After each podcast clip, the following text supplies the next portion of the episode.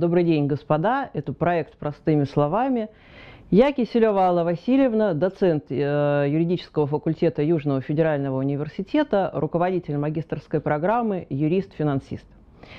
И сегодня я хотела бы с вами поговорить о том, что такое финансы, что такое налоги, что такое государственность, что такое цифровизация и какую роль все эти понятия играют в нашей каждодневной жизни и в жизни государства вообще. Наше мироздание устроено таким образом, что все зиждется на необходимости, желании защиты финансовых фондов. Что такое финансовые фонды? Финансовые фонды – это та часть имущественных либо денежных активов, которые участвуют в воспроизводстве, которые задействованы в экономике. Это очень важно для уяснения – вот именно эта часть – это работающие деньги, это работающие средства, инструмента труда, производства. Неработающие деньги к капиталам не относятся. Это может быть наш личный актив, это может быть а, актив каких-то предприятий, организаций или даже государств, но это не является капиталом.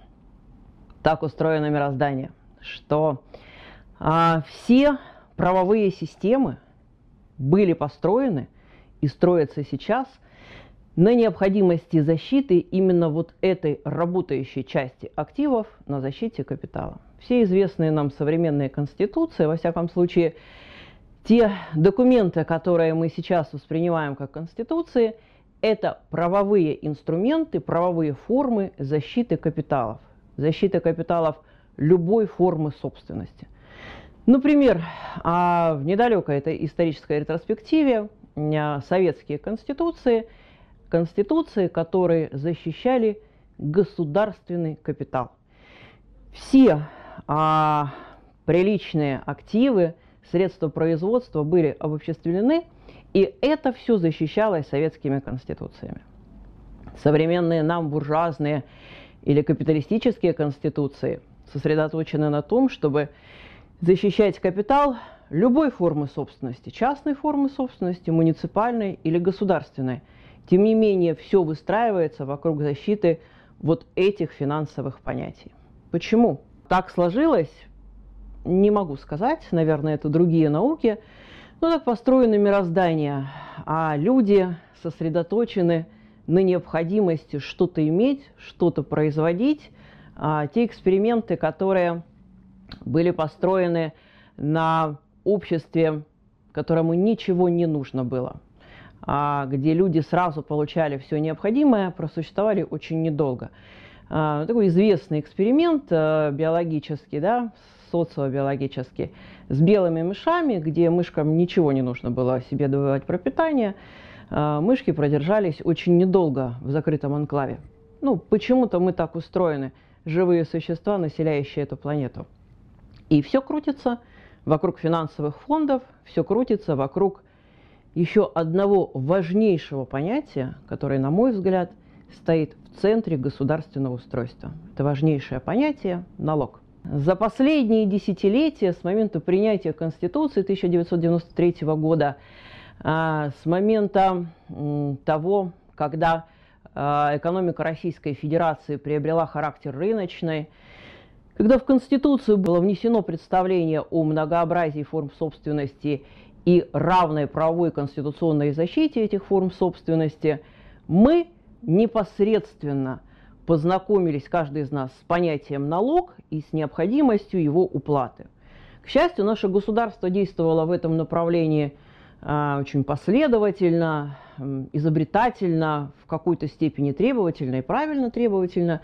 И мы, ну, общее представление а, и людей, и юридических лиц о налогах, а, заплати налоги и спи спокойно. И это уже очень хорошо.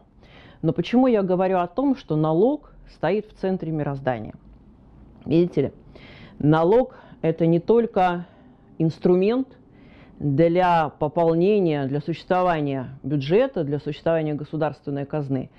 Это инструмент, который позволяет сбалансировать интересы всех.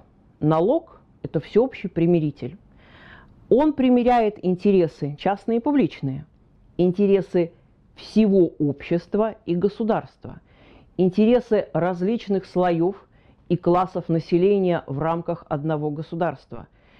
Справедливо выстроенный, грамотно отстроенный налог, ну или система налогов, позволяет людям с удовольствием работать, уплачивать эти налоги, существовать государству, и государству заботиться о каждом человеке и каждом обществе.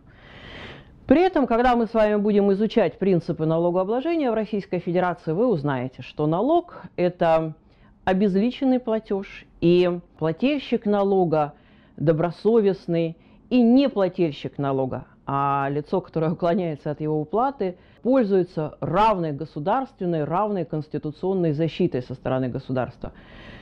Мы не пришли еще а, к такому варианту, когда ну, существует некий паспорт налогоплательщика, и ты не можешь, например, пользоваться средствами общественного транспорта, если ты не уплатил свои налоги.